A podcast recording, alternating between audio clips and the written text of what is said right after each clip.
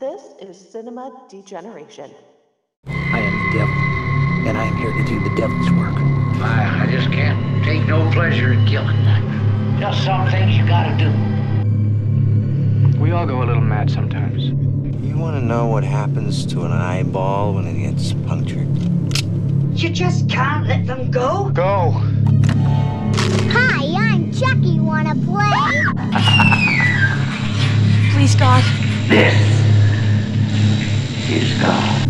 The dead will walk the earth. I'm just gonna bash your brains. Your suffering will be legendary even in hell. Give me back my hand. It's alive! It's alive! It's alive! They all flow down here. They're coming to get you, Barbara. On our show tonight, Howling Under the Full Moon, we will explore Charles Band's Empire Full Moon Entertainment. We've got trancers, sci fi epics, and vampires all in one place. When you need a break from reality, let our host show you through the madhouse of killer bombs, psychopathic cookies, and maniacal puppets. Don't be a squid and join us in the fun.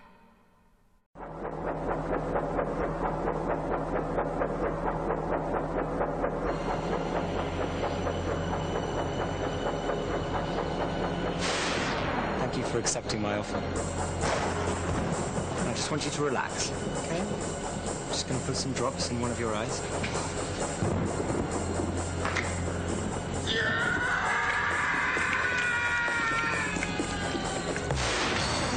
Experiment gone wrong has opened a gateway. Something happened in that lab, okay? Eighth dimension actually exists. And brought us a visitor. Something came through. So you're telling me that that kid punched a hole through our reality with his eye?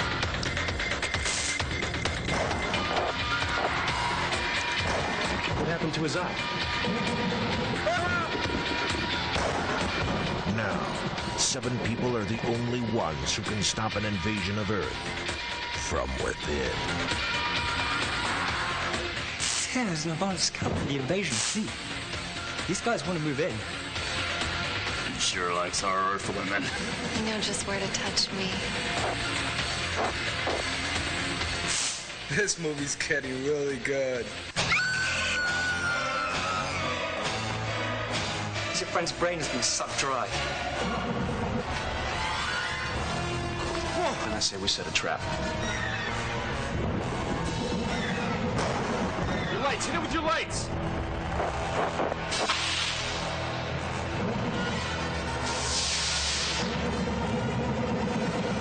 The Killer Eye. Alrighty, folks, welcome once again to Howling at the Full Moon here at Cinema Degeneration. We have a bit of 90s goodness for you this evening. We're going to be reviewing and dissecting in part Killer Eye from 1999. And joining me as usual is my faithful co-host and cohort in crime, Dustin Hubbard. How we doing? I am doing fantastic. Thank for having me.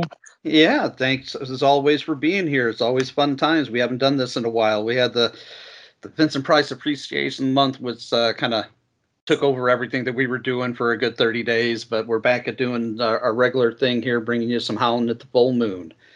Uh, And- Vincent demands that, so it's okay.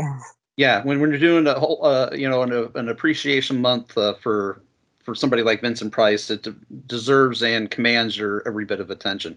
But we're done with that. Just released the last one a couple of days ago, so we're back to recording and back to uh, what we love to do around here, which is full moon stuff. And this is one that I hadn't seen. You know, there's still a lot of full moon stuff that I haven't seen. I feel like I've seen about a good half of it, but I'm trying to chisel away and not just do the quote unquote classics that we all know and love, like Trancers and Puppet Master, which, you know, obviously deserve our time and attention, but we also got to do some of the, the other movies that we haven't seen, or at least that I haven't seen, because I'm sure there's probably not a single full moon movie out that you, you have not seen. But uh, for me, this is one that I'd always seen around and actually found out about its existence once when I was looking for a full moon t-shirt. I was trying to find one of my size. And I went to look on eBay and saw something for the Killer Eye where they were auctioning off the Killer Eye prop. Yeah, the actual prop. Yep. And I can't remember what it, it went for a couple of thousand dollars, but I was just like, oh, if I only had A, the funds and B, the space for something like that. I didn't even know what the movie was at the time. Yeah, I was just like, I kind of want an eight foot tall killer eye prop in my house. Yeah, I feel like that prop ended up going for upwards of maybe just maybe like south of almost 10k. So plus, I mean, imagine what the shipping cost on that probably was because that's a massive prop. So that thing's at least eight to ten foot tall slash feet feet long tall. I mean, it's it's it's huge, and the the the, the eye itself not to mention the you know the big optic nerve and tentacle that comes off of it. It the, the eye itself is a good three to four feet big around. is huge.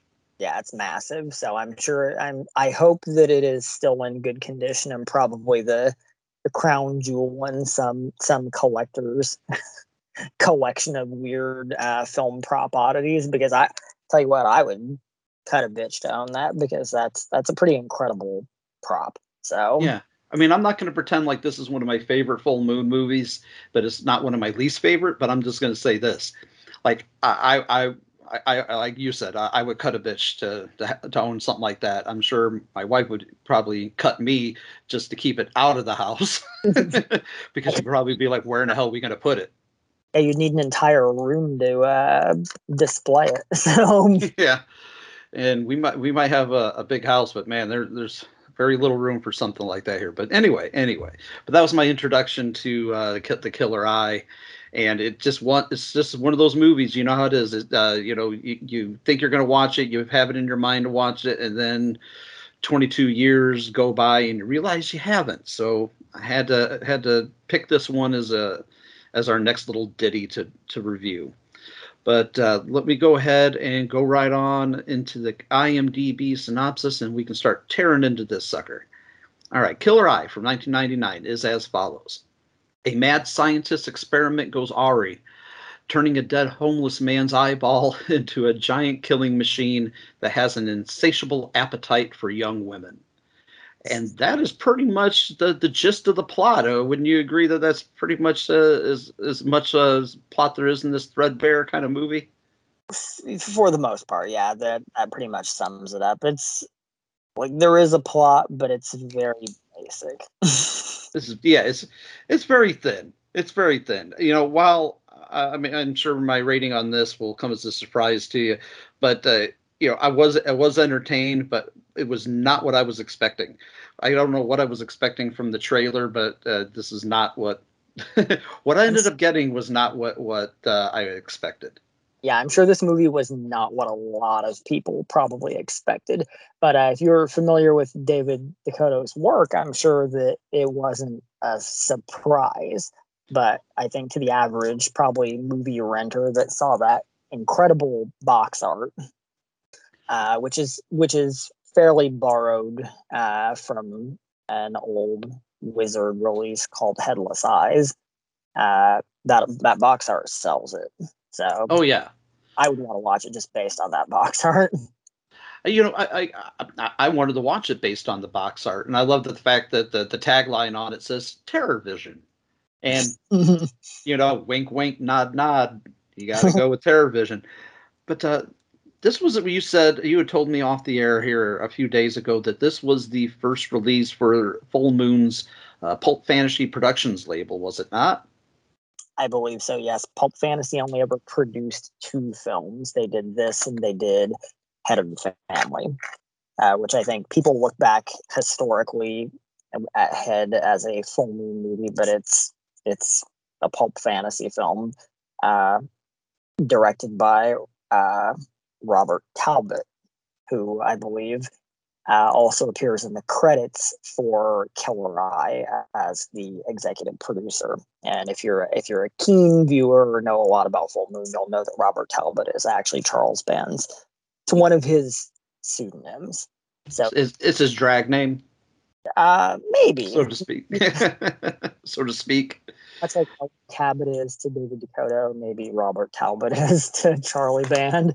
But uh, he, yeah, he didn't even have his his real name on these films originally. So, uh, but they were they were meant to be more comic booky, very you know, obviously based on the the, the company name, very pulpy throwback, Yeah.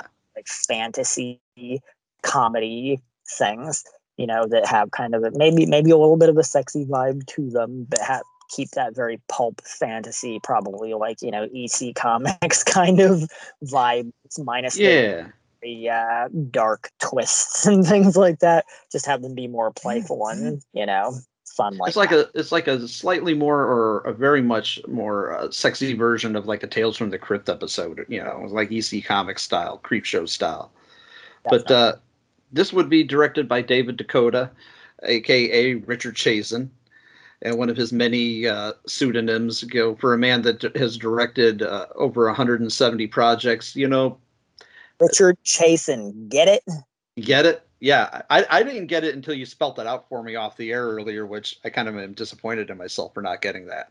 But Don't now that he's Chasen. oh, and there's a lot of dick chasing in this movie. Uh, There is actually there is, and it's very not ashamed of it. You know, no, so no, for that, it's very uh there. yeah, Jacqueline Lovell, the lovely Jacqueline Lovell from F- um, Hideous, which we reviewed here, which I loved her in, in Hideous. She was so good. Uh, like that was her pinnacle role as Sheila, as Lorca's uh, you know assistant. That was a great, great role. But she was in Exotic House of Wax, Head of the Family, Femalien, amongst many, many others. Uh, she's married to quite a shady doctor. Uh, I, I I don't know how else to describe uh, Jonathan Norman as Dr. Jordan Grady. He's uh, I don't know if that's his real accent, but I'm willing to bet dimes against dollars that it is not because it's a horrible accent. Uh, but he is he's dressed like a dime store version of Herbert West. You know, it's, it's like somebody told him like, listen, we need you to dress up as Herbert West, kind of like the the street kid that we mentioned. You know, we were talking about off the air. Like, it just wanted a a cosplay version, like a Dollar Tree Party City equivalent of these characters. You just throw on a lab coat over a, a nice button up with a collar, and you're you're a scientist. Yeah, and you add gla- glasses and glasses into the mix. You're boom, you're in. Dude, if anyone would know, I do. I have my own lab coat, and I've I've worked shit out of that as scientists in movies. So it, That's right. You made a living off of off of playing those kind of roles here lately. the lab coat is is a it's almost like having an additional superpower. It's like, oh, you need me to do this? I got a lab coat. so, scientist. So and, ha- and having the glasses and like my uh, Republican comb over really help too. So gives off a very vibe. So you see the outfit, the outfit's on. You know, is all you got to do is throw on that lab coat, and you're fucking already halfway there. but but obviously this guy doesn't have the the comb over or the glasses per se. He has that nice like curly, greasy hair that you know you mentioned before. That's very akin to like a late '90s. You know, Like yeah, like uh, Justin Timberlake or Matthew McConaughey had a had an ugly baby. Yeah, it's just. but this doctor, he's awfully shady. He hires what is supposed to be a male like street kid, street urchin, male prostitute to come in and do some experiments for a few bucks to put some eye drops in his eyes so that he can perceive and possibly look into the eighth dimension. And I had a question like, why is it the eighth dimension? I, don't know. I don't know that they ever really truly answer that question in this movie, but that's what he's there to do. He's there to perceive and look into the eighth dimension. I, I, okay, I'm willing. I'm willing to you know throw uh, caution to the wind and and and take them at their word that this is the eighth dimension. But you know, okay, but why eighth? I don't know. But uh, I love when when the wife shows up, when Jacqueline shows up as Rita Grady, and she just says to him, "I hope you don't blind him like the last one." And it, the the guy kind of looks like Roro. like, uh, what last one? What? Uh, now, I think it's funny that the juxtaposition of the t- the scene that happens next when the test subject, which is just known as the street kid, uh, is having some issues you know, with the eye drops because you know the doctor tells them, hey, you know, it'll start getting warm, it'll start tingling as soon as you do. Get up and look through this uh, basic kind of telescope and tell me what you see. Well, I, ha- I have a tingling in my thigh. yeah, when he's when he sees uh, when he sees Rita, he definitely gets a tingling in the thigh, and I think as I think most men in this movie do.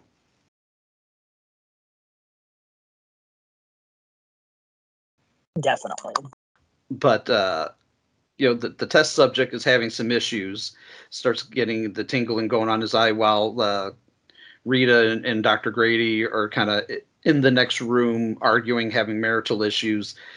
And uh, he starts having uh, his eyeball starts coming out of his head and starts growing. There's that kind of really neat shot that DeCoteau got when you know you just see the the silhouette of the eyeball coming out of his head and growing bigger and growing bigger i kind of wonder if they just used a balloon you know and blew it up to, to, to show the eyeball getting bigger. There's like that weird shadow off to the side that almost looks like there's something holding it in place too. Y- yes yes. but it works uh, it works. I mean it, it's a more it's a more artistic kind of creative way than trying to you know crudely show what what would probably end up being a shitty effect. So yeah yeah it is but it, it, it's a neat shot. I like it. It's very artistic very cool. Uh when the eyeball comes out it's just automatically you know a three to four foot wide eyeball with an eight foot optic nerve tentacles coming out of out of it. But it just i made the no- note where the first thing it does is eyeball haha wink wink starts to eyeball the reproductive charts where it kind of looks over the male reproductive organs and the female reproductive organs. it's this it's it's funny. It's this movie is not to be taken seriously. It's it's it's definitely there for the laughs as far as I'm concerned. But man, uh, but poor Rita, poor Rita. I, I, feel sorry for her more than anybody in this movie. Uh, Jacqueline Lovell is Rita. Just she just wants some loving she just wants somebody to pay attention to her. And as, as much as the the jane character does the, the women are just left wanting some attention and some love because she is uh you know rita is you know the uh what's it that they call it? What is it that uh grady call calls her? The the not the trust fund wife but what the hell uh, i'm trying to remember now. Uh, uh grady doesn't call but some I believe some other character does refer to her as as the a trust fund wife or something yeah, like that. Something to that effect. But basically, she's you know paying for all his uh, experiments and paying for Dr. George, you know, Dr. Grady's, you know, experiments that he's trying to do with eyes and, you know, but apparently she, mommy. Yeah, yeah, exactly she just wants some uh you know some love and so he sends her why don't you go hang out with the neighbor boys? And he's like that always seems to cool you down. And i'm like um and it's very very uh apparent right off the bat like why these guys are uh, why they always seem to cool her down because they're two kind of stoner dudes and one of them would be uh well they're joe and tom and tom's played by david Erwin ward who we just uh, saw in Witch House, who unfortunately was murdered with, within months after this movie came out. Unfortunately, he was stabbed to death, but he, he is a he's a fun character. T- Tom and Joe are fun characters that when the, the banter they have when they have that dinner plate full of a multitude of the rainbow of pills. It's like, oh, which one is this? Which one is that?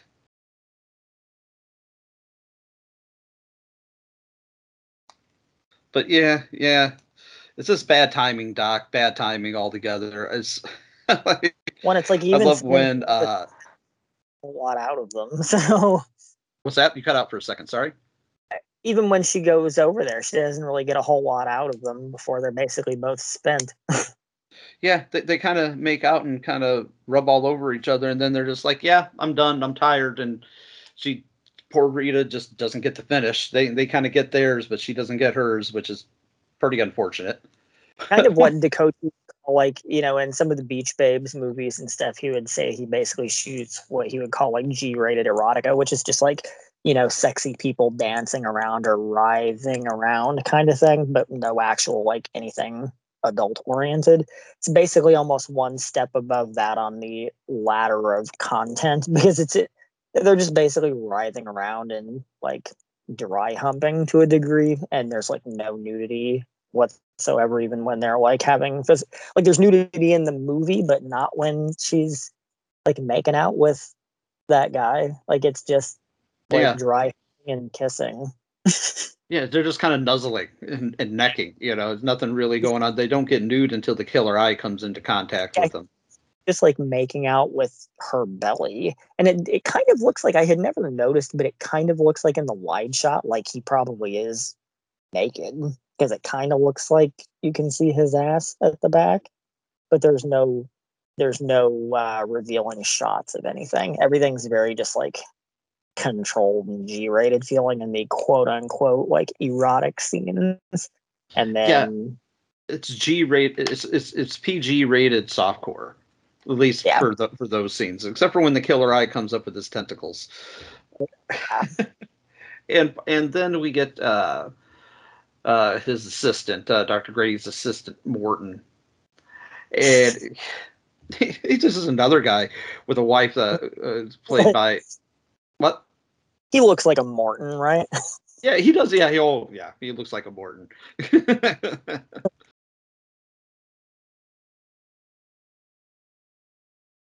I love when he's trying to get out with with his wife. They all live in the same building. He's trying to get out with his wife and go out to dinner, and the doctor just shows up and you know unannounced and says, "Oh, I'll take you. It'll just be a minute." And the wife Jane, she knows better. She knows better. But I love like when they get up and and he uh, tries to tell the the Morton fella that oh this is just a cadaver that I quote unquote borrowed from the hospital and he's like you borrowed him fully clothed and it's like well I didn't want uh, you know anybody to find him here naked you know or anything because a naked cadaver would be you know that would just be silly Weird. yeah and well it's the funny thing is because what what about two minutes later uh Dr. Grady fully confesses, you know, to what really happened. So why did he even go with the bullshit story that it was a cadaver when he said, "Oh, this was just you know test subject number eighty-seven"? I don't, I didn't get that part at all. Yeah, this is just, just realized it was way too obvious and was pointless to lie about it. Because probably Ah. one of the like most level-headed people in the in the building is probably Morton, as far as like having common sense. yeah. Common sense is, is not uh, rampant in this movie, but if anybody has any common sense, it's definitely Morton. He's the only one that seems to have, uh, you know, a, a brain in his head. Mm-hmm. But uh, yeah, uh, the next note I had here is the doc treats Morgan, not Morgan, Morton, and and and basically everybody else like shit. He he he is very much like a Herbert West kind of character. He feels he's better than everybody else. He feels he's smarter. He's you know he's treating it as if he's the smartest person in the room, and really, Very arrogant yeah, very arrogant. But it works for the character. Uh, and entitled acting too, which is funny, especially when none of it is his money. yeah, yeah, no kidding. Like uh, he, he acts like he's God's gift to everything, and it's not his money, it's not his place. It's not, you know he, he's kind of been given everything. He's he's a, basically he's a trust fund baby. Yep. But uh, I do like, however, I do like the killer eye point of view shots. It's kind of like almost like a a weird, more like a slightly more organic Matrix style vision.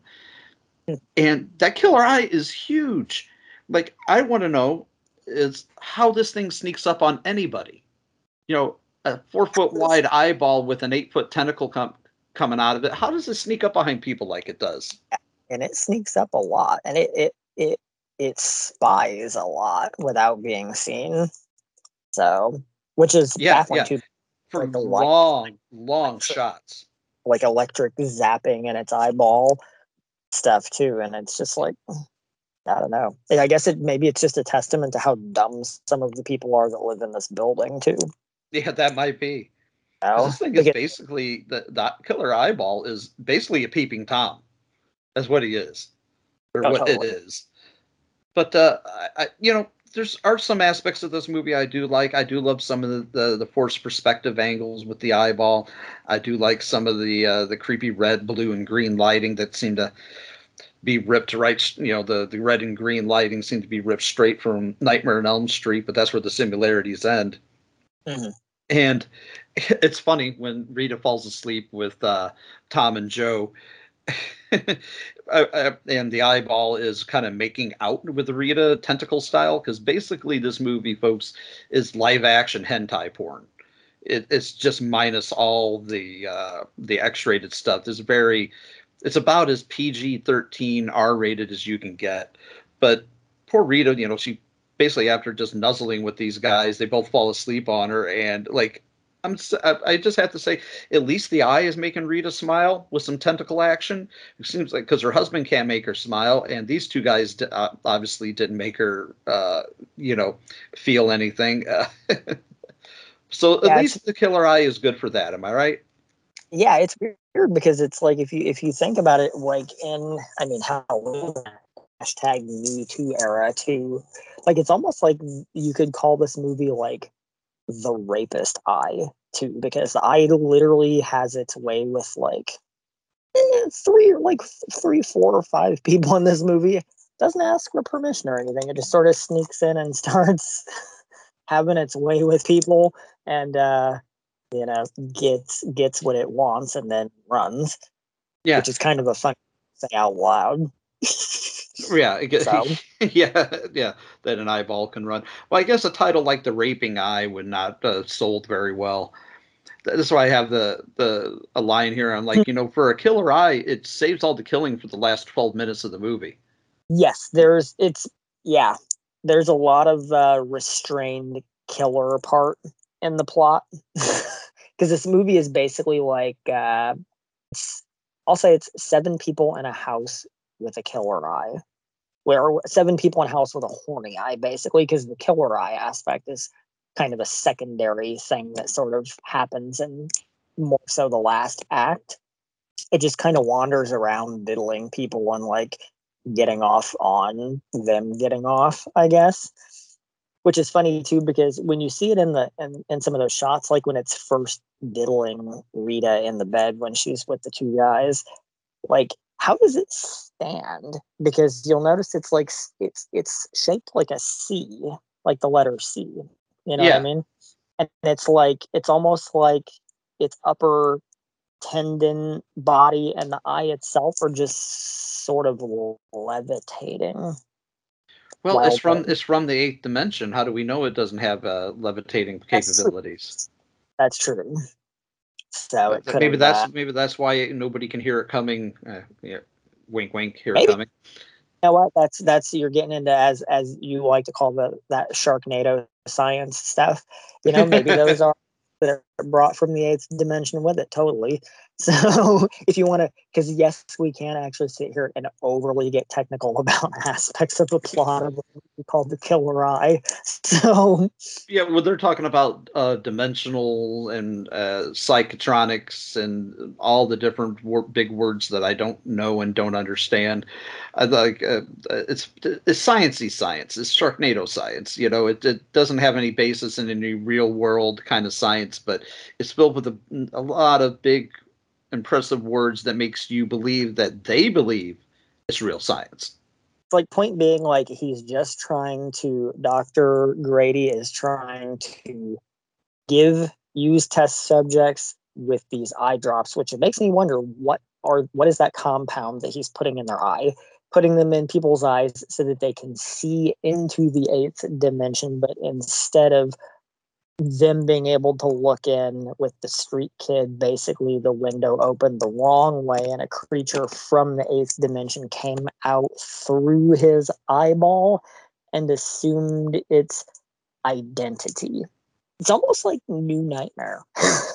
There was a demon that lived in the film series that took on the the image of it, it lived in the Freddy Krueger character and then when it film into reality it came out as Freddy Krueger.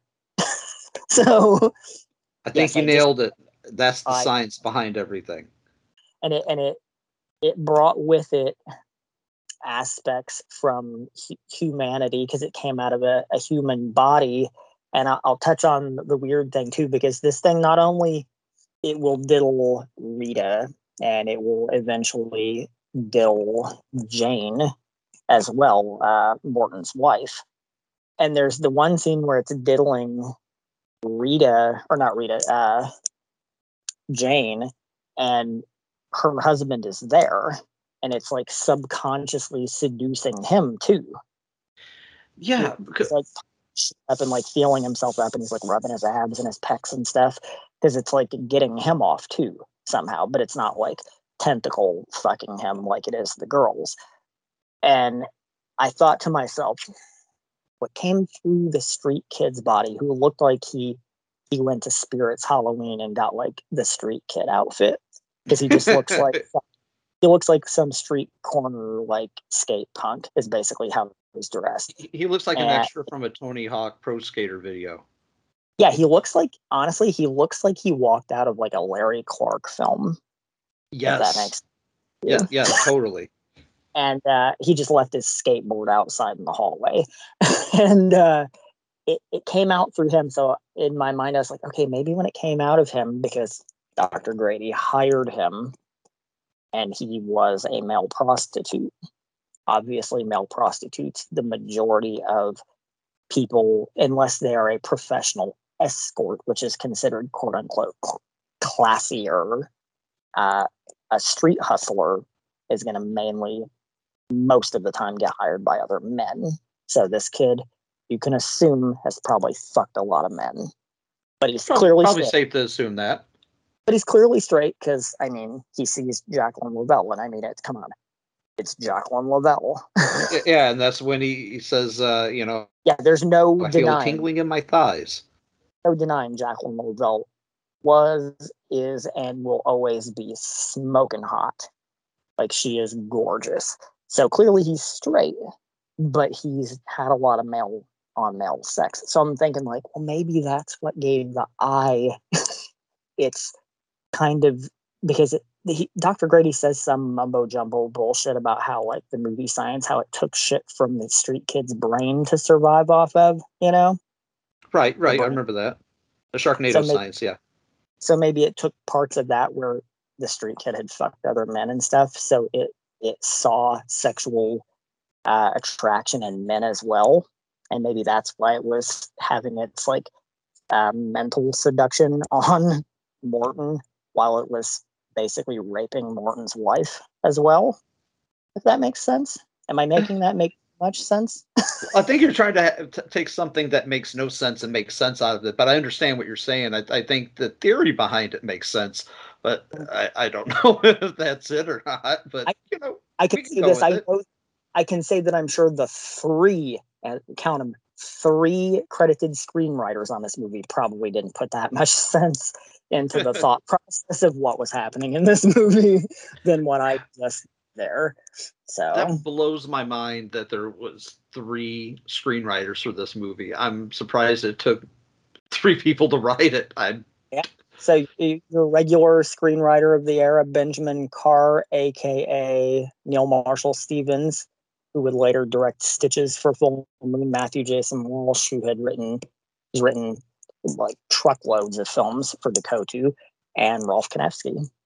So yeah, I mean Neal Marshall Stevens has done dozens of movies for Full Moon. I mean dozens. There was a period, you know, like I, I use the phrase a lot where this this came out during the quote unquote everything was directed by David DeCoteau era. There was a period where almost everything was written by Benjamin Carr as well through this this entire period. Most of these movies of this era were written by by him. Yeah, I can't imagine putting out the. He was writing like Dean Dean R. Koontz. He was just putting stuff out every other day. I can't imagine the amount of material that if you really were to factor it in, and it's such a such a short time frame, the the work that Carr you know had done, like monumental. Yeah. Oh yeah, it's crazy the amount of stuff that and I mean I I had spoken to Matthew Jason Walsh at points in the past about screenwriting and the stuff he had done with uh, Dave. He had said some days he'd get you know a title and a, a pitch you know log line on one day and be like yeah i need the script you know next week because we go into production in like 12 days or something Talk about being uh, down to the wire, right? I mean, it's like one of those things where it's like, oh, here's the title, here's the plot. I need, I need 75 pages, you know, 90 pages in like a week. Go. Yeah. If you had nothing else to do with your time, I'm sure it could be done. But man, I like to think of myself as a pretty, uh, you know, accomplished writer, but I can't write that quick. I I just never been able to write quite that quick. and you know, I to to the people that can, God bless them, because I, I think Oh, that, yeah. that would that would be. I think that's a great position to be in for someone like that. If you can just be a hired screenwriter that can just like bang, bang, bang, and push out stuff like that. You know. Yeah, and apparently he could. You know. Yeah. And maybe they're not always, they know that Matthew Jason Walsh hasn't always been someone who was 100% uh, proud of the films that had been made from his scripts. But you know what? You wrote scripts that got, got produced, whether it ended up being, you know, you know, for something for himself like Bloodletting, which I think is a masterpiece, or you end up with something like, you know, The Killer Eye, which probably isn't necessarily a masterpiece, but you know what? For me, I think it's pretty pretty damn entertainingly silly. So Oh yeah, it's definitely entertaining. It's silly. It's just not. Uh, it, this movie is just oddly paced because the the the the the sex scenes. I guess you could call them sex scenes. The hentai, killer eyeball, rapey rapey scenes just go on for exceedingly long periods of time. in And- slow, no less. yeah, in slow motion. Yeah, yeah.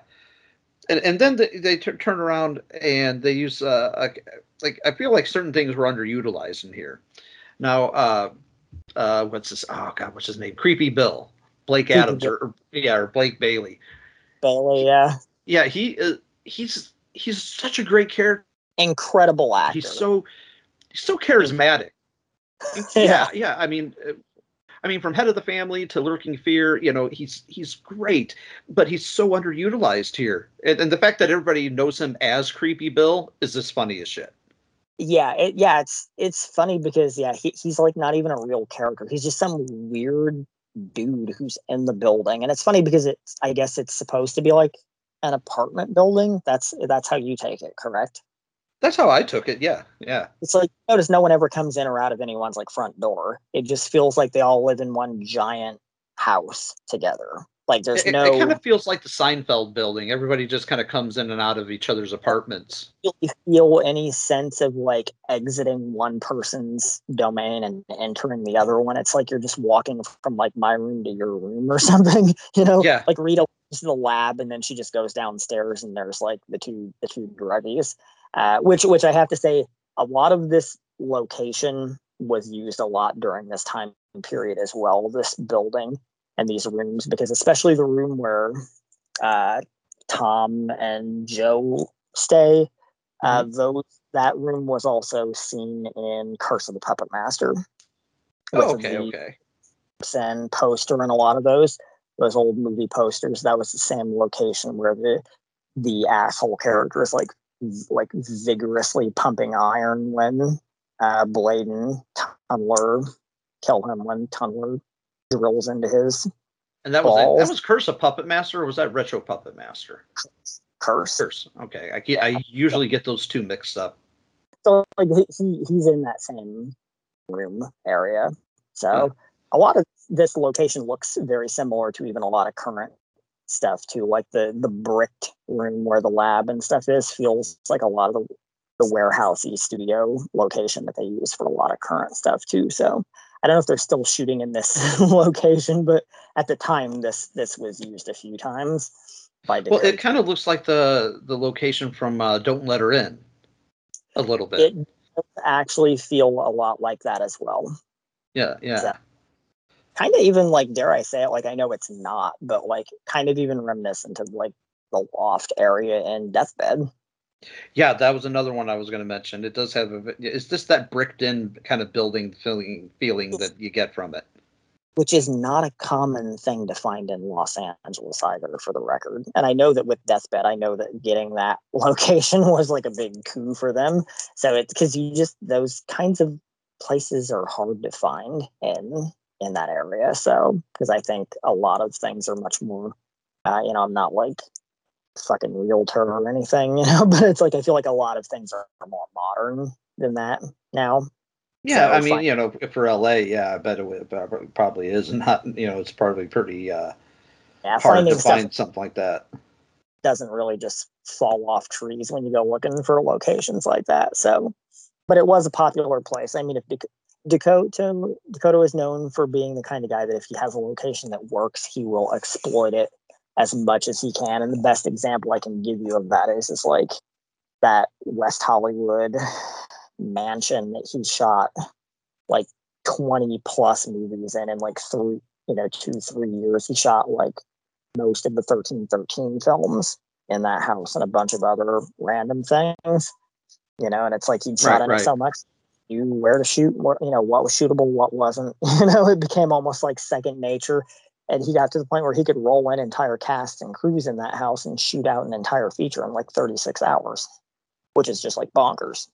Yeah, yeah. When you think about the the turnaround and something like that, that's just that was a popular just film location because a lot of the guys that would come in for those 13 13 movies they'd be like man this house looks familiar i feel like i'd seen it before and it was usually because they saw it in porn because it was a popular porn location as well. And it doesn't surprise me at all. it's not wanted to use that house for for numerous films. Like i think it was used in like celebrity sex tape and rise of the zombies with uh danny trejo which was fascinating to see used in other people's movies because they shot in areas in the house that DeCoteau, DeCoteau never did. So but if he saw a house that he liked or a location that worked and he had a had a good in there you know like probably with this location here in killer eye just use it use it for what you can and get as much out of it out out of it as you can while you can you know Yeah, which exploit that location for milk it for all it's worth. Fuck it.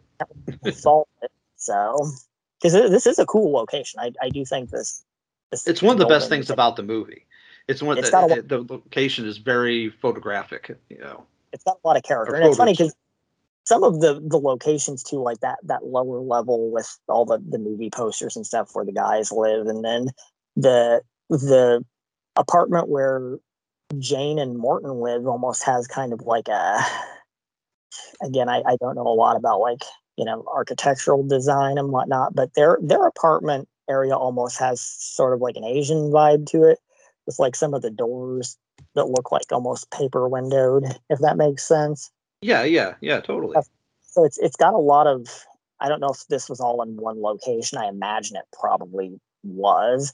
I doubt there was really much time or money to move people around from place to place.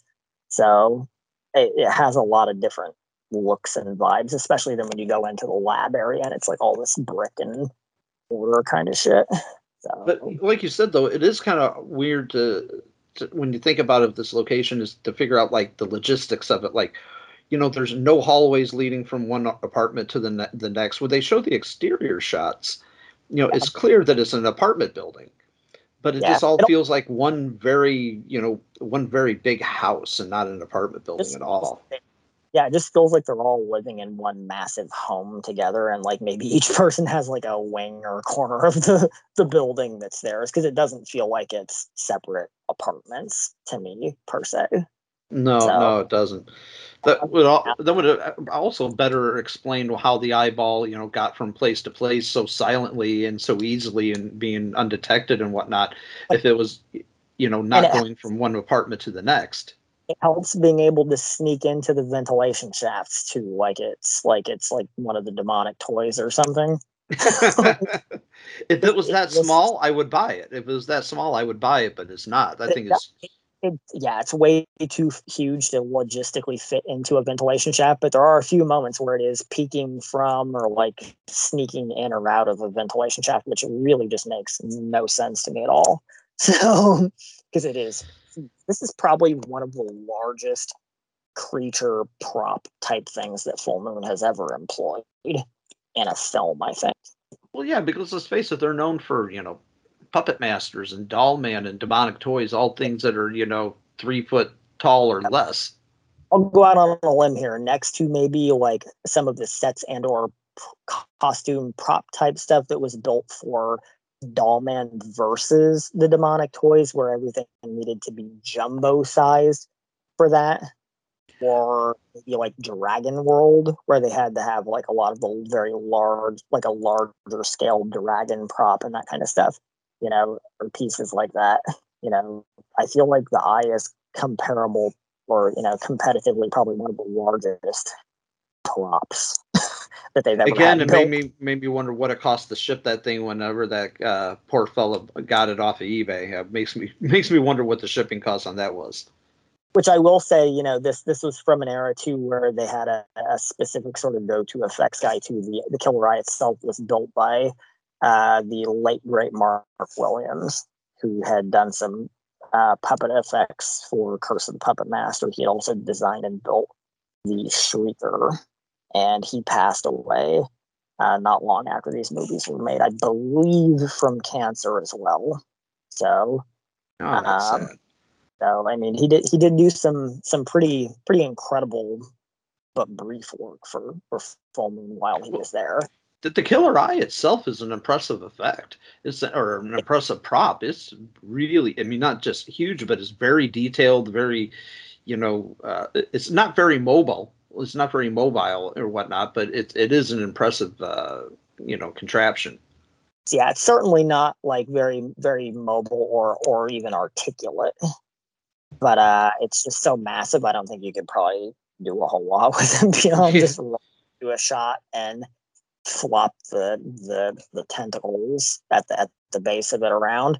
You know, which which I will say, you know, and I, I've said this before. I'll say it again. It's it's another discussion for another show, but that's another reason why I think the one of many, which we'll talk about another time, why the sequel to this doesn't work.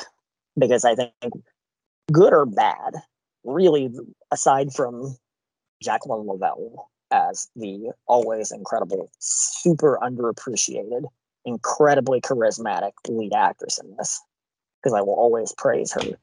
Oh, she's amazing in this. Yeah, she's the it's- saving grace of this film. Yeah, the only the only other big, you know, the big, literally and figuratively star of the movie is this fucking prop, is this massive, like insane eyeball prop, and you just don't have that in the sequel. Ah, So you're saddled with a meta sequel that is using a killer eye replica made from the film. huh, huh, huh. If you've not seen that, No, or I've not. I've not seen. I have not seen the sequel. I. I had. This was the first time. Watch. This one itself was the first time watch for me. So yeah, I've not seen the the second one. The eyeball itself, from from eyeball to tip of the the, the tentacle tendril, is no Mm-hmm. bigger than a Toulon puppet in the sequel. Aw, that's it's sad. So it's it's a I'll still watch it. I'll still fucking watch it. It doesn't matter to me because it's a full moon movie. Eventually, I will watch it. But but but based on those like that that is a big thing to me that helps kill the sequel is, is that it's like you, you don't have this you have that you know no offense to uh, killer eye halloween haunt but it's like eh, it's just not really the same thing it's like comparing apples to oranges you know Yeah. it's like it's like oh hey do you want john beekler you know ghoulies like from part two or would you rather have tony cox and a rubber mask in part four there's no comparison there's no, right, there's not- right. it's silly to even try and like make the comparison but then again who am i i compared this to fucking new nightmare so right. Hey, hey, you made that comparison, not me, man. did i it made Oh. sense so Speaking of like of, of props and stuff that are impressive, I'm I'm going to flip this around the other way. Uh, Morton's uh, little doohickey that he does to try to find the the killer eye that puts it into a frenzy that looks like the Ghostbusters. What's them Looks like call a- it? it's like a pke meter Yeah, the PKE meter. It, it looks like the Dollar General of PKE meters. that does but it, it never even says how it tracks anything. But you know, whenever it, uh, you know, he comes near anybody that's been touched in an inappropriate way by that thing. it just like buzzes more. Yeah, yeah, it just buzzes more. It's just, eh, it's got it's just really weird, and I do love the part when when, it, when the eyeball does, you know, what you know, infiltrate different people and kind of take them over, you know, almost like as an unwilling zombie. That when the eyeball tries talking, it's it's it's as it's as wooden as a daytime soap opera actor. Just Yeah. you know, the one part when it's like I, I, I. I, I just need I don't know between all the weird non-sciencey uh, Sharknado science stuff and the fact that you know the eye transferal system of how it can infiltrate different people it needs a little more explaining done. It needs a little more exposition and i'm not the type of person that needs everything spelled out for me but maybe a little bit would be nice. I'll say this: it's it's a it's a bizarrely weird enough concept, and and the idea that it can like like you said, it, it at one point it does actually uh, resurrect the the street kid briefly Yeah. when he's just standing there like I I and Rita's like trying to like make out with him, and she's like I don't know, sexy hugging him or something, you know, trying to like giving them get- a sex hug. There you go. trying to get him excited, which is funny too because that kid looks uh like jailbait, so it it makes it extra funny and awkward feeling to me. it's funny and awkward because he looks like he's 14 yeah, she looks like she's trying to like feel up her little brother or something, but uh, it's weird. you know, but uh, you know, he does he does that, and it, it it you know, and then it like randomly, I don't know, they flash the lights at it, and it just there's the, that weird shot where it's it's there and it sort of moves in in frame where it kind of dodges to the side, and then they just do this weird pan over where you just see the the the ventilation street kid yeah or yeah. like like oh it just went in there and then it does a cut to like the the tentacles sliding into the the thing. I'm like man that thing was fast and it must can it like shrink its size to fit in there but like it does some interesting stuff like with the way it does that and then it it does similarly to i think the joe character where it takes over his mind and makes him uh Right, right. Because I know they're both supposed to be drug addicts and whatnot, but they didn't kind of notice that Joe was being a little weird. weirder than normal yeah Yeah, weirder like, than normal. he wanted a woman and Dave Warren Ward's like, go find Rita or something. yeah, right. And he just wanders out like, okay, like, but yeah, it, it is, it is interesting. I mean, it, it clearly has some, some weird, you know, abilities and powers that I think could have probably been, uh, played with a little more in, in a, a proper sequel, but, um, that clearly wasn't. Now, when? But without me having to look it up, uh, do you have? Uh, and I, do you know in your head at like when the sequel came out? How many years later was the sequel to this? I want to say the sequel was roughly maybe 11 or 12 ish. Uh, yeah, it was 11. 11. Uh, Alright. So, I mean, it was about 12 years later. So, Charles directed, so there was obviously much, a much more different approach because the sequel actually does not have a single male in it. It's only so the only male who appears in Killer Eye Halloween Haunt is a voice actor, Oh, okay, okay. a voice actor of a crystal ball, uh, who is voiced by uh, incredible character actor uh, Circus-Szalewski, who has been in many, many Moon movies over the years. So Say, I recognize that name. I, I. I can't place the You know- the, the face, but I know the name. well, you've watched all the Evil Bong films, you would know Circus-Szalewski as he is a badass doll character who is called Joe Cracker. Oh, okay. He is the redneck in the later Evil Bong sequels. He's literally billed as a redneck, not Cracker Joe. Uh, Okay. skinnier redneck because there's redneck and then redder neck. redder, redder neck. Skinnier one that actually gets his eye gouged out by Ooga Booga in 420. Uh, okay. Okay. Now, I'm I'm picturing it. He's been jostle my numerous- memory. He's been in numerous movies. He was actually the voice of the Space Bong in Evil Bong 3D. He was uh he was in the flashback sequences in the Dead Want Women. He played Spider, the titty bar owner, in Zombies versus Strippers. He's been in been in a lot of full moon So technically, he's also been in Corona Zombies then. yeah, definitely. It- it- he is he is legitimately he is an amazing actor. So, but but unfortunately, just his voiceover work for uh, Killer Eye two. So, but Oh, uh, presume because you know Band loves you know is a lover of ladies so he wanted to do something that was i guess you know more in theme with what his interests are so he made an exclusively female more I'll uh, say lot lot of good looking women and a lot of pot humor. Then I guess. way more lesbian centric sequel than this first one so Well, you got to fill that niche one way or another, right? which is which is also awkward too in retrospect too because obviously DeCoteau delivered a very specific product. So if you were a big fan of this movie, which I'm sure there are, you know, uh, and then you watch the sequel, you're gonna get something that's completely different coming from left field. Uh, you know, not that it has to be something super homoerotic, because I think this movie does have some moderate levels of uh, homoeroticism that Oh come. yeah.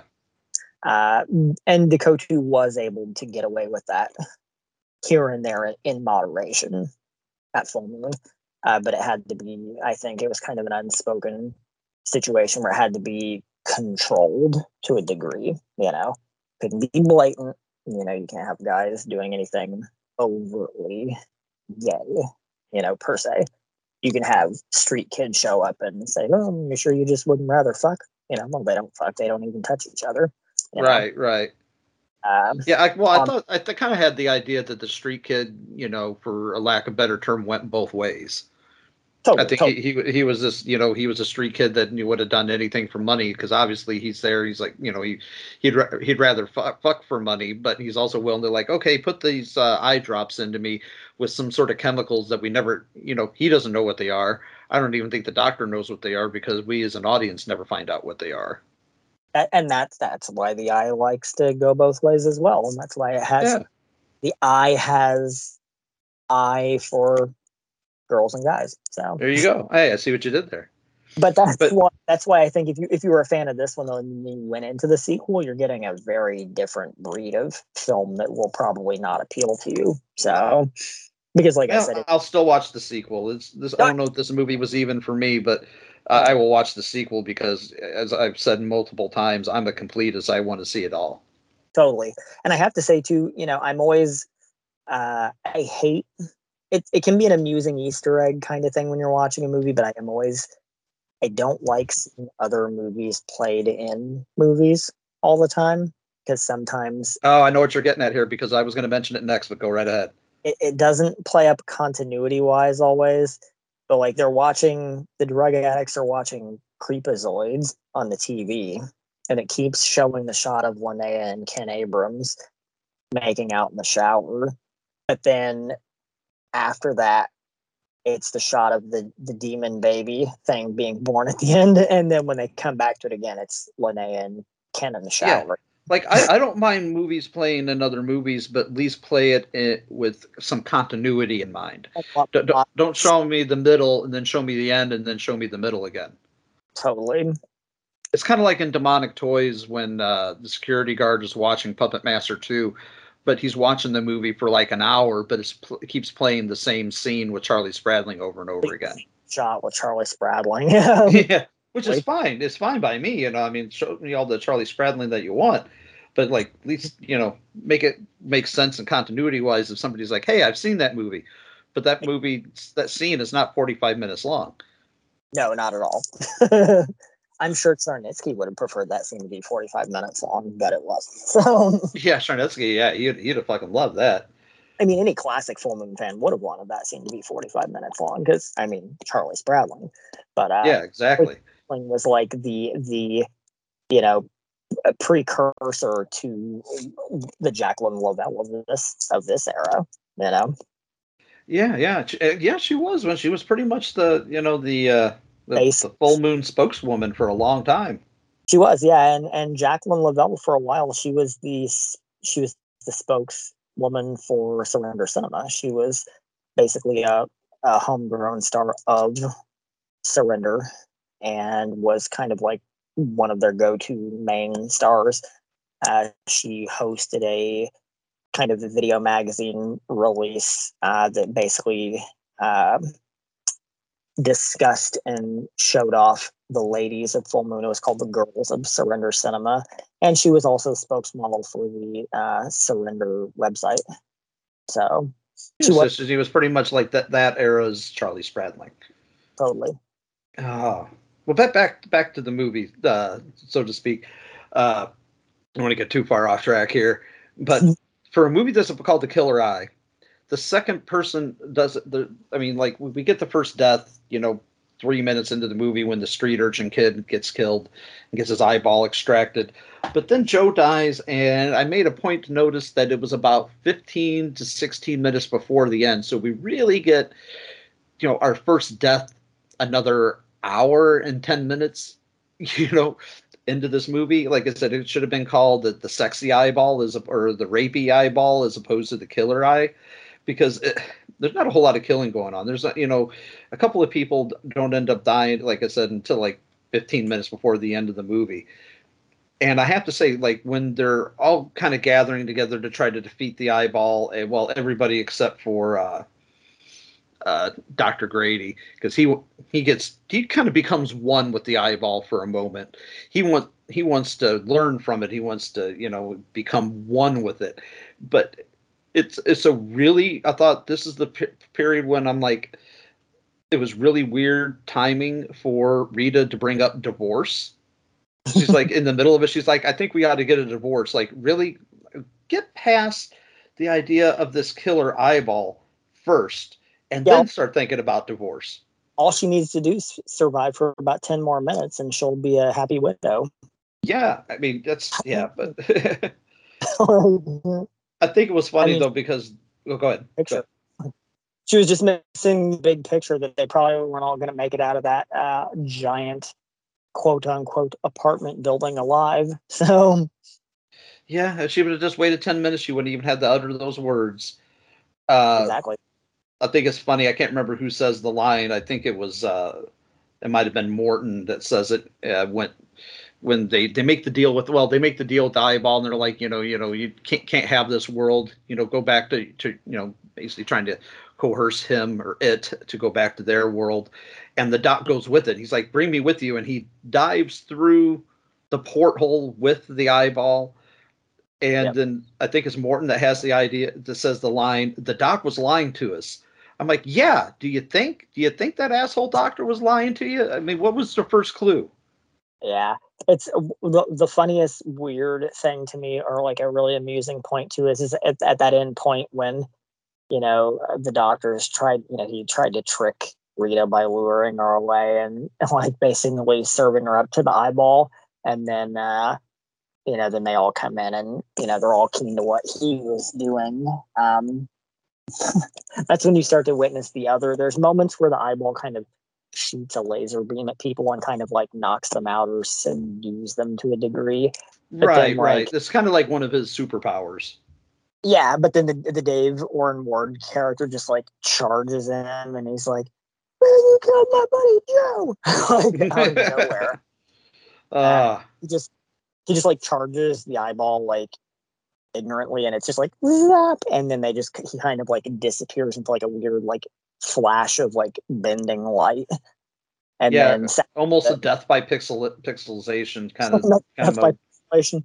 And then and then the other the other sadly that's when uh, creepy Bill uh, bites the dust as well and basically gets killed the exact same way with a quick zap from the eyeball and it's like you're gone. I, I love it as he's dying. He just kind of lets out like a whoa as he's dying. Like what a trip, man. You expect that to come out of his mouth before he dissipates into thin air. Yeah, and it was interesting too that like at the end when when the doctor basically jumps, you know, I don't know, through the portal or in, into the uh the telescope or whatever the hell it is, you know. Yeah, I, uh, well, I used the term I used the term portal, but I used it, uh, you know, very very loosely. Yeah, well, you see that you see that peek through the window in into the world, and it's like it was just there was like a bunch of eyeballs in there, and they were they were at the base of like uh like a like a big yeah like a big pyramid. I called that the la- the last shot is kind of like like a phantasm shot like a look into the phantasm world. There was this eyeballs leading up to that pyramid. It was kind of like looking into the the you know the phantasm the tall man's red planet and that's where the like the similarities they fucking end right there you know? And it's sad because honestly as as silly and maybe not delivering as what this movie does on some points i mean there are some interesting concepts and moments that actually i think lay groundwork for interesting future uh adventures that just didn't really get get you know plowed. Yeah, I, I So- think there was a lot of great ideas here. They were just not conceptualized very well. They weren't you know expanded upon. I think it could have maybe in a properly done sequel could have been expanded uh, a, a little bit better but you know it's just uh, it, yeah it was just it just it felt like it was a movie that was very rushed and was very threadbare. And really that last shot you know the one one of the last shot uh when you know they go through the porthole into the telescope or whatever you know like i said i'm using the term porthole loosely. It is very phantasm like and it's that that could have been a you know uh a- an interesting leaping point you know that could have been a, a leaping point you know for midway through the movie to have an interesting shot like that but it just uh it felt like it was uh like just not conceptualized very well. But I, I, oh, go ahead, go ahead. it's just weird that you know because they did a sequel but it's a meta sequel. It doesn't really happen within the same continuity per se as this one. So if they ever wanted to they could make a real sequel. But that would probably never happen so Nah, I can't see it. I can't see it happening. There's so many uh, movies that I think deserve sequels and could have sequels to them that are almost ready made for it that don't get made. I can't see them making a sequel to this. But you know, when it comes to Full Moon, you never say never. but then again i'll say this yeah never say never because honestly back when the deadly 10 information dropped if you'd have told me when that that event was gonna happen and you told me that there was going to be a Femalien sequel in that lot of films or even a necropolis 2 like i would have never believed you so because I, I, st- and I still don't believe that uh, uh, subspecies five is ever going to happen. I, I, I, love the idea, and I'm fully 110 percent endorsing that. But I just, I, I hope it happens. I hope they're not just uh, shitting us, but bullshitting us. But you know, I stand firm. I, I believe that it will happen. I think that it was ready to happen, and then COVID hit, unfortunately. well, yeah, yeah. Uh, but Where they rock locked and ready to ready to go, but then all that happened, and it just sort of squandered any real future plans. That's why a lot of the the newer output has been streamlined and specifically fashioned in, you know, I hope it happens more than anything. I, want a, a subspecies sequel about as bad as I want a true trancers sequel. But uh, you know, and I- if you're listening, Charlie, please give us a trancers sequel with the real Jack Deth. I'm not Okay. beg. I'm not begging, but yeah, I am begging. I'll beg. I'll beg if I have to. you'll be more likely to get subspecies five than you ever will trancers seven, sadly. So I did have my wife ask me one time if I could uh, fund any kind of movie if I had a an, if I won the lottery and had an unlimited budget. You know, what movie would I uh, want to to finance? I go, well, I go, I'd ha- I can't choose one, so I'll have to choose two. I would either make a true Escape from New York third chapter with Snake Plissken escaping Earth, or I would do a real a, a trans a real Trancers Six with Tim Thomerson if I if I if I made if I had a million dollars, I I would totally finance that film yeah, without a doubt. Because you know we got to say our man Jack Deth in one more. We got to. it's probably not.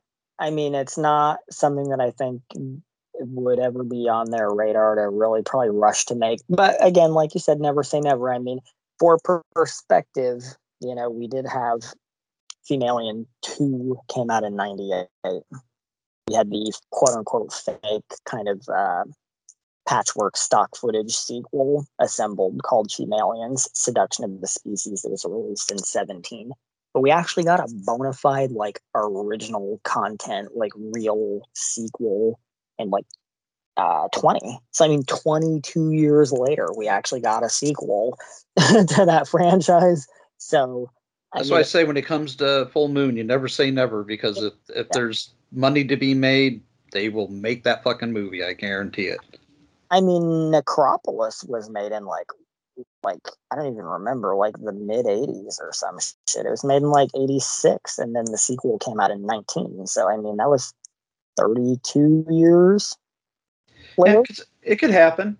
I'm I'm, I'm not going to hold my breath, but I will wait with bated breath for it. Yep. So I mean, anything is you know is possible. It's just a matter of you know making it happen. So All right, so one of us needs to hit the lottery, is what we need to do.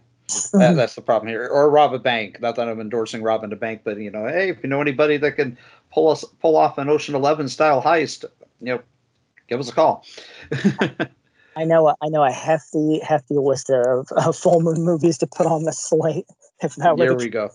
so that being said, we've uh, already uh, talked about this movie from beginning to end. We summed up the last bit because, uh, well, really, that the last kind of phantasm shot was the last uh, bit that we get, except for when they say it's all over. But it's, I was gonna say, it, yeah, is it is it really?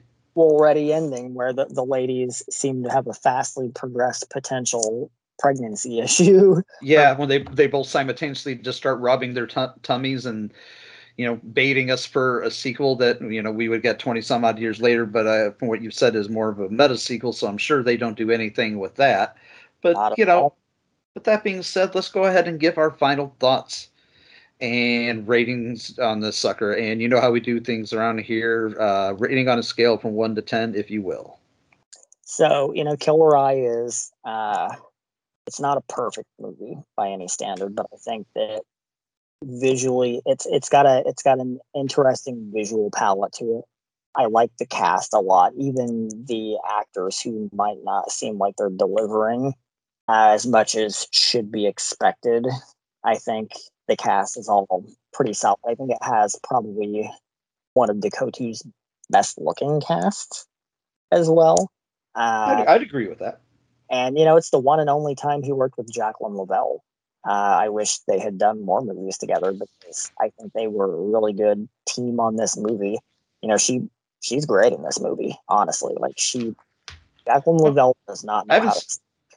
yeah i haven't seen her uh give a bad performance as of yet Not at all. She she is always, even if the movie is garbage, she is always fantastic, and she is she is the star of this movie, literally and figuratively. And the only the only real thing that can challenge her is that damn eyeball prop because the eyeball prop by Mark Williams is incredible too.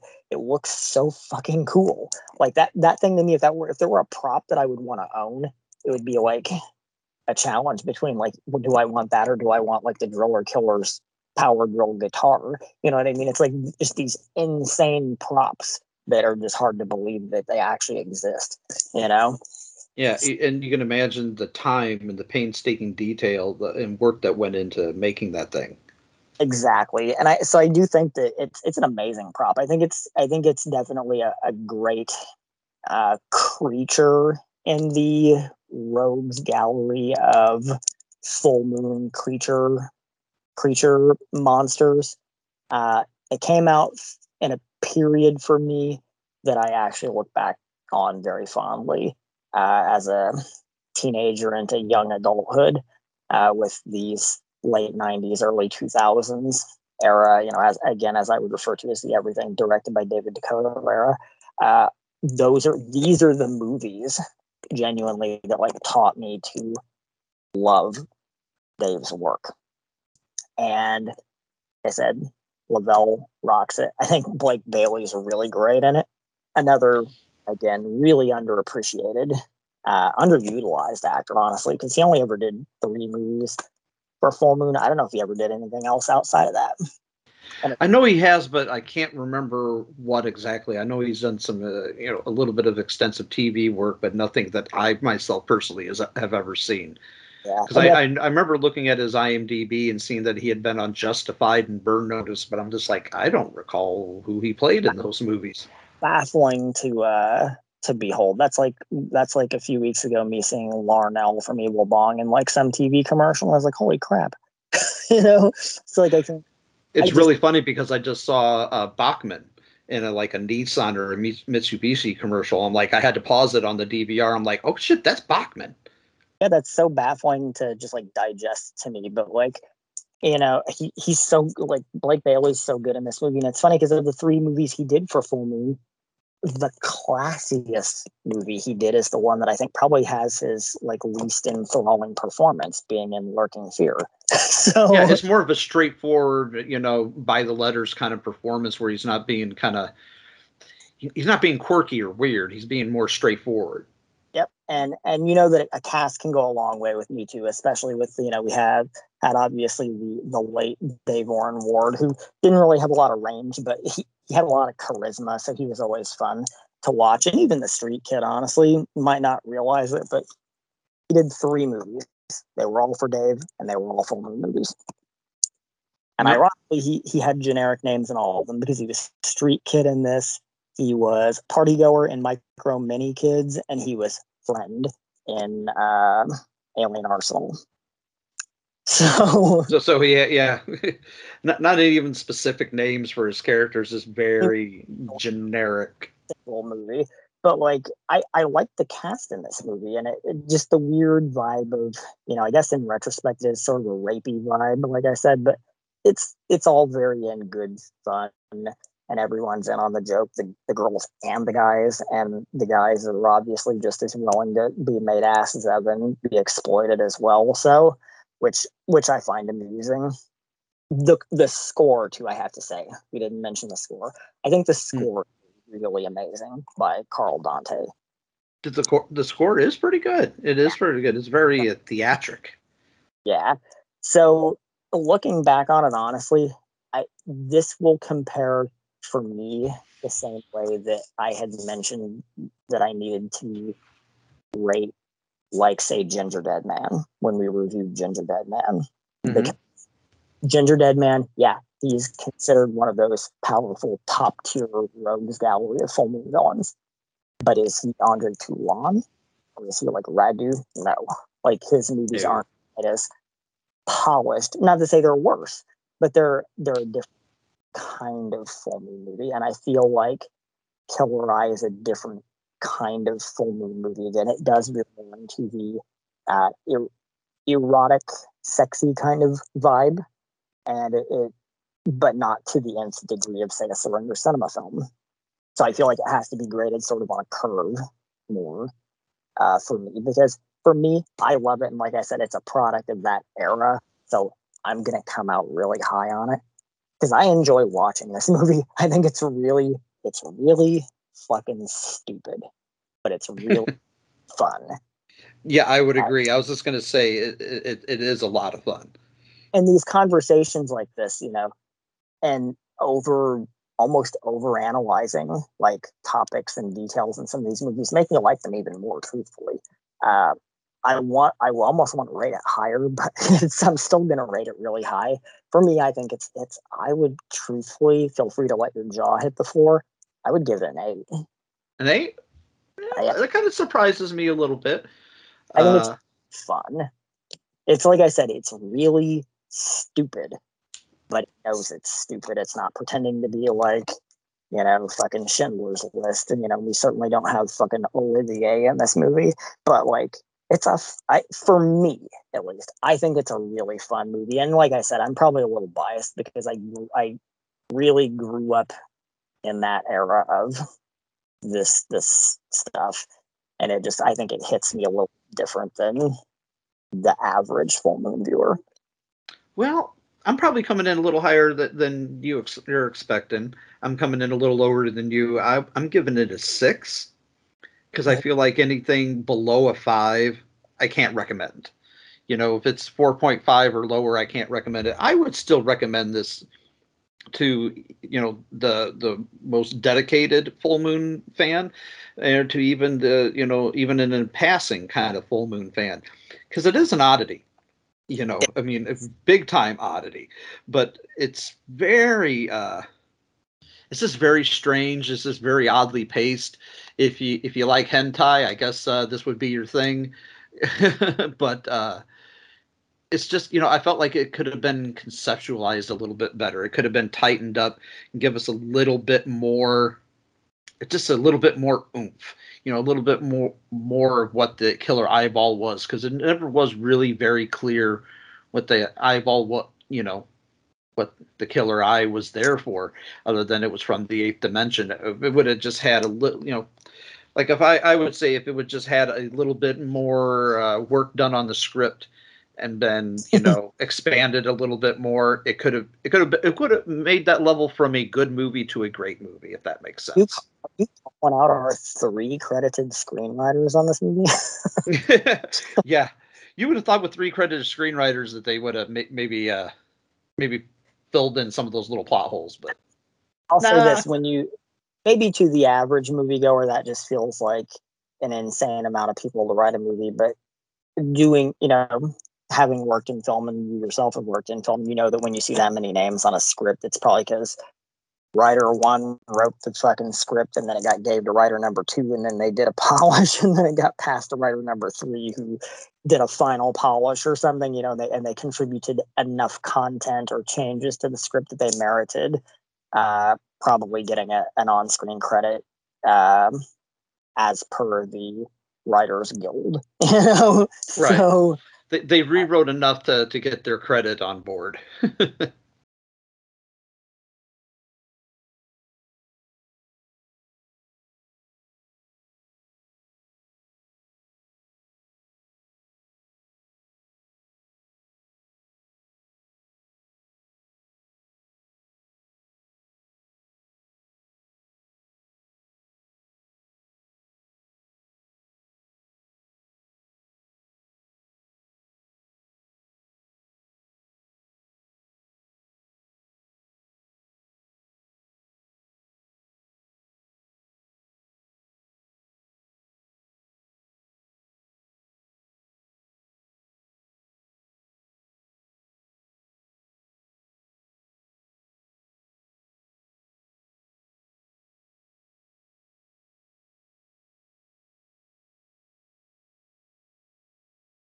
but still, you know, like I said, uh, you know, I know I kind of, uh, I kind of pooped on the movie just a little bit. You know, I kind of gave it a hard time, but I still liked it.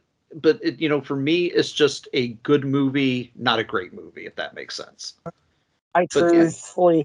I have to rethink my because I almost gave it a nine, but I'm gonna I'm gonna stick firm with my eight just because I don't.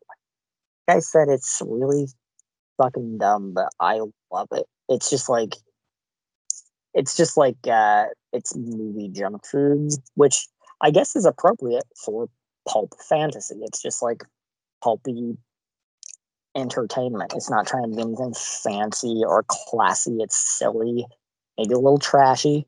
a little uh, by little, by you mean a lot. a lot trashy, but uh, but in a fun way though. It's not like you know. And yeah, I say this. It's not mean spirited. It's not a mean spirited movie. It's fun yeah, I say this with love. Like I, you know, it's not, it's not sleazy, trashy. Like, like I, I, you know, I live in, I live on the the Gulf Coast in Florida, and I mean that area, especially for horror, is known for the the sleazy underground kind of horror, and you know, and I know you know what I mean by that. Uh, oh yeah, I know exactly what you mean. This isn't comparable to that, I think, because this still has a very uh, people might challenge me on this this term, but a very polished feel to it, where it it's designed to look and feel a bit prettier and more uh, mass marketable, consumable. Yeah, just a little bit more slick, a little more slick than all, most. These are very pretty and sexy. The guys all look like you know fancy underwear models, you know, and it's it's racy but it's not. It's nowhere near pornographic. Yeah, so, it's not. It's it's racy. It's a little dirty, but it's not. You know, I'm using air quotes here that you can't see, but it's not filthy. Totally, that makes totally. Sense.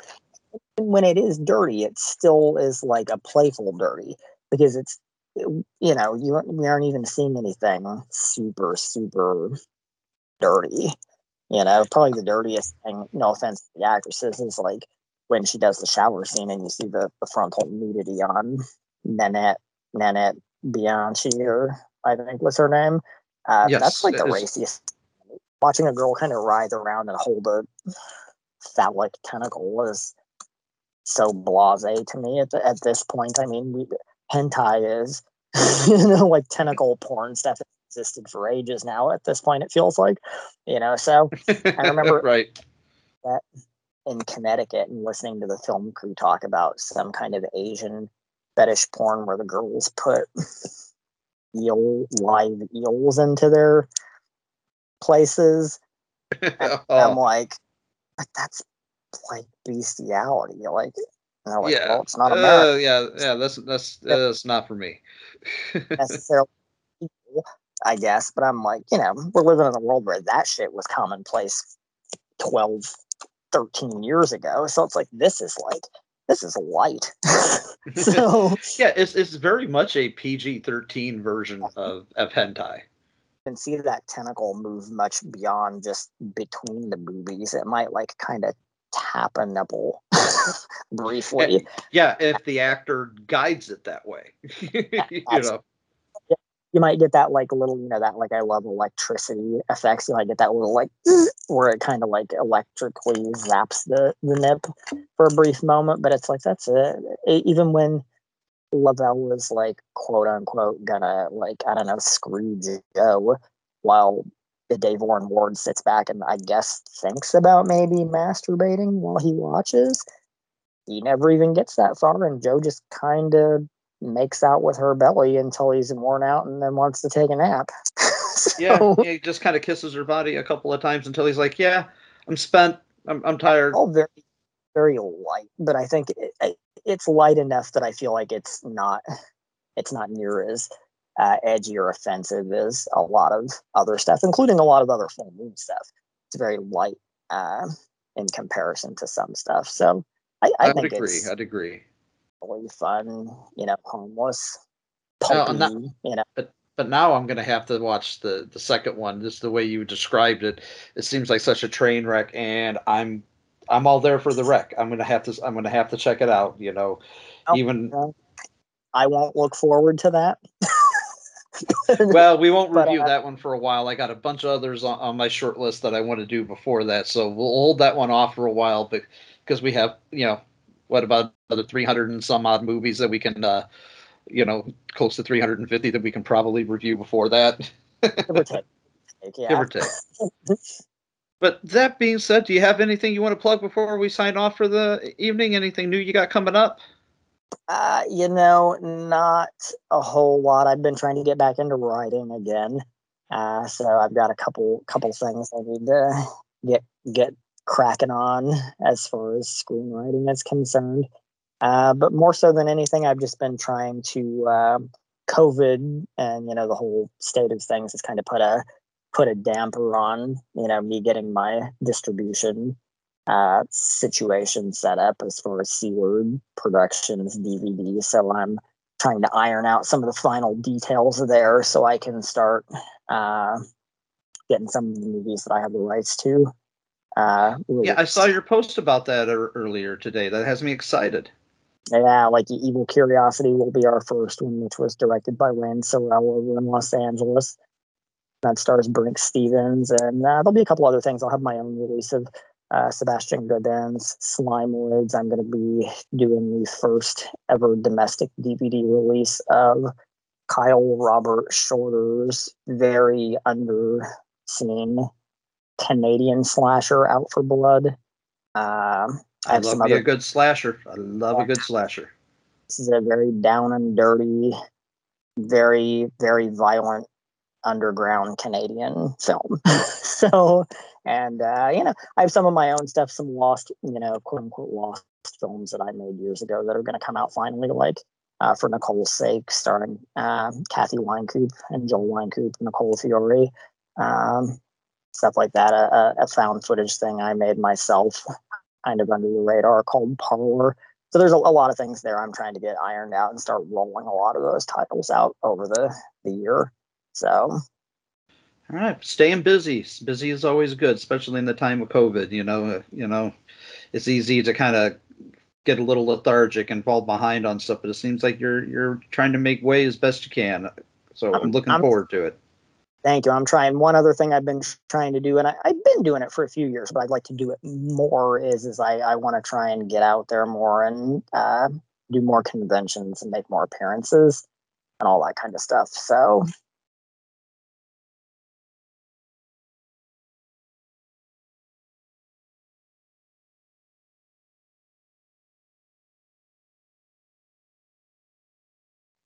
Hey, maybe one of these days, since we've known each other for oh about what, 13, 14 years, maybe we'll actually meet one day.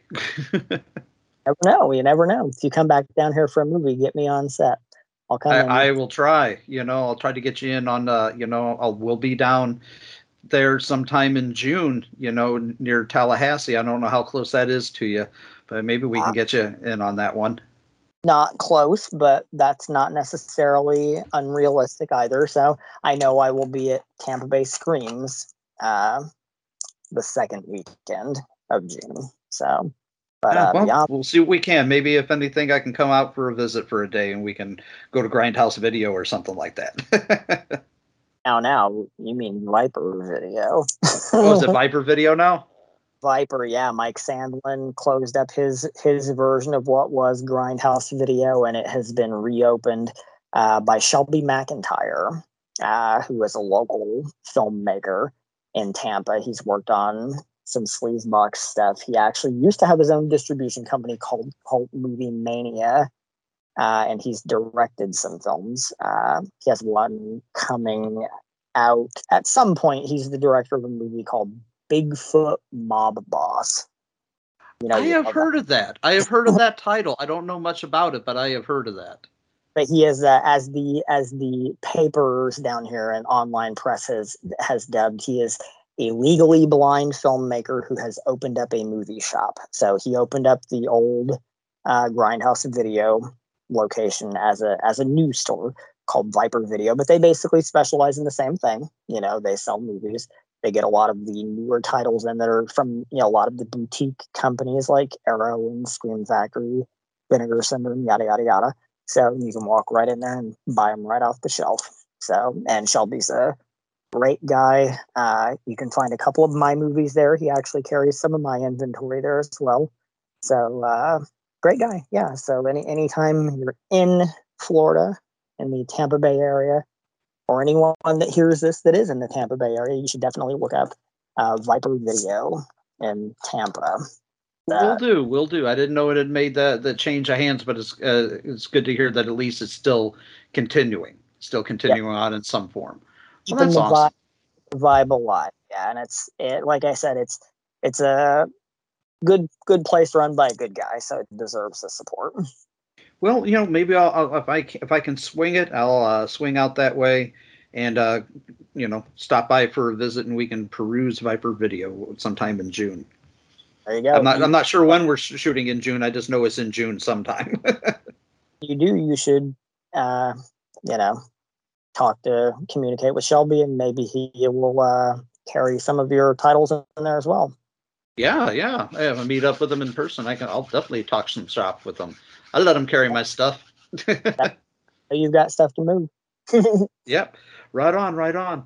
Well, thank you again, Dustin, for giving me a couple hours out of out of your evening. I know uh, is always uh, you know it's kind of hard to get our schedules to, to mesh sometimes, but uh, now that we're past uh, Vincent Price Appreciation Month, we can uh, start doing these a little more regular, and we'll talk about some more full moon titles that we'll cover here in the near future.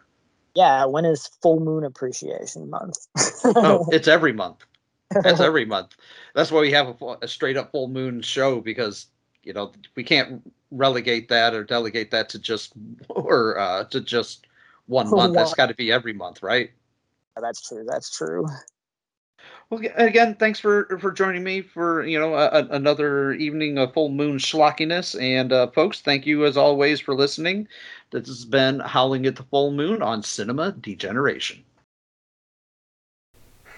Maybe they dissolved it? Oh, and that's your big break? No, that's not my big breakthrough. Look, Morton, something happened in that lab, okay? I mean, I had to step out for a while, so I, I, I wasn't able to see what happened.